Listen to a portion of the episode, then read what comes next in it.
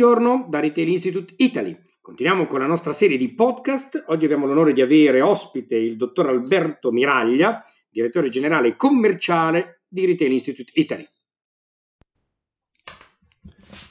La crescita dell'e-commerce alimentare è uno dei temi principali, se non il principale, di questo periodo.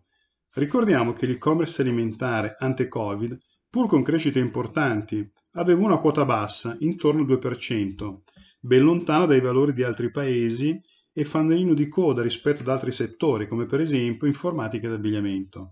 Oggi l'e-commerce alimentare cresce a un ritmo vicino al più 200%, sta quindi facendo un balzo in avanti molto importante, anche se probabilmente non arriveremo ai livelli della Cina, dove la quota delle vendite food online è sopra il 20%.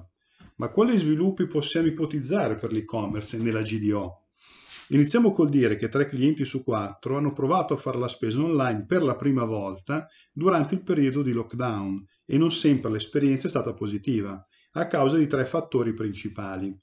Coda virtuale per accedere alla spesa online, tempi lunghi di consegna e rotture di stock. Ciò significa che il sistema non era del tutto pronto a sostenere l'impatto della mole degli ordini, sia dal punto di vista tecnologico che della logistica. La messa a punto di questi due fattori, tecnologia e logistica, sarà quindi fondamentale per i retailer in quanto si tratta, usciti dall'emergenza, di soddisfare i prerequisiti dell'e-commerce, come Amazon ci insegna da anni. Per quanto riguarda le modalità di fruizione del servizio, possiamo immaginare una crescita del click and drive, ad oggi poco sviluppato in Italia, ma che in Francia, per esempio, vale più del 10% del mercato consente di fare la spesa senza scendere o quasi dall'auto, idealmente sul tragitto ufficio-casa, soluzione che consente di gestire con più flessibilità i propri orari rispetto alla consegna a domicilio. E che dire della possibilità di farsi recapitare la spesa direttamente nel bagagliaio dell'auto? L'idea è venuta l'anno scorso ad Amazon, ovviamente, che negli Stati Uniti ha testato un servizio che si chiama Key by Amazon in Car Delivery che con una tecnologia che mettendo in comunicazione la vettura con il proprio smartphone permette l'apertura dell'auto da remoto. Si indica l'area dove l'auto sarà parcheggiata e viene definito un arco temporale di circa 4 ore durante le quali verrà la consegna. È evidente come sia necessaria da parte dell'utente una notevole dose di fiducia nei confronti di Amazon e dei corrieri. Quindi la messa a punto della tecnologia, il miglioramento dei processi organizzativi e logistici e lo sviluppo di nuovi servizi potranno migliorare l'esperienza d'acquisto dei clienti, in un contesto in cui il negozio fisico comunque rimarrà un elemento centrale della customer journey. In questo scenario la strategia di marketing dovrà essere sempre più focalizzata sui principi dell'omnicanalità, per rendere fluida, personalizzata e quindi fidelizzante l'esperienza di spesa desiderata da ogni singolo cliente.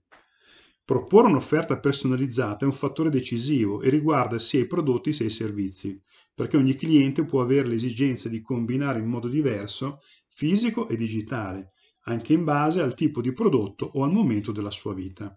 Uno stesso cliente potrebbe acquistare col sistema dell'abbonamento un cluster di prodotti definiti, per esempio il caffè, a scadenze definite, per esempio una volta al mese, standardizzando così l'esperienza d'acquisto e allo stesso tempo però vorrebbe poter creare un menu personalizzato in base al fabbisogno energetico e dal proprio stile di vita, magari con il supporto di nutrizionisti messi a disposizione dal retailer e farsi consegnare i relativi prodotti. Stesso cliente, ma esigenze di servizio da soddisfare diametralmente opposte.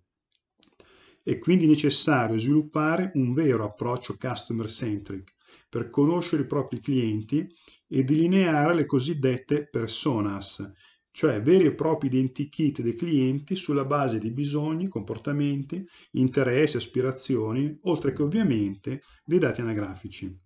Sono quindi decisivi i dati raccolti da vari touchpoint, la navigazione del sito web, l'esperienza col brand, gli analytics, questionari e interviste.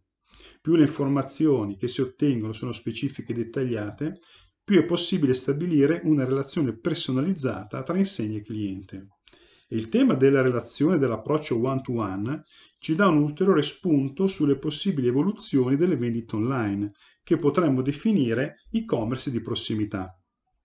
Da quando è scoppiata l'emergenza Covid, il lockdown ci ha obbligato a stare lontani ed il distanziamento sociale è al centro di ogni scenario ipotizzato per la ripresa.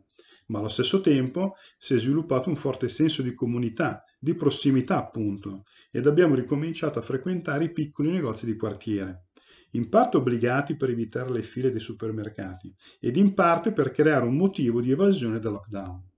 In ogni caso, questa frequentazione forzata potrà creare della fidelizzazione e potrà essere uno stimolo per i piccoli negozianti di quartiere a sviluppare delle piattaforme di e-commerce condivise per trattenere una fetta di clienti che comunque vorranno abbinare la qualità dei prodotti e della relazione con un servizio di consegna a domicilio quando necessario.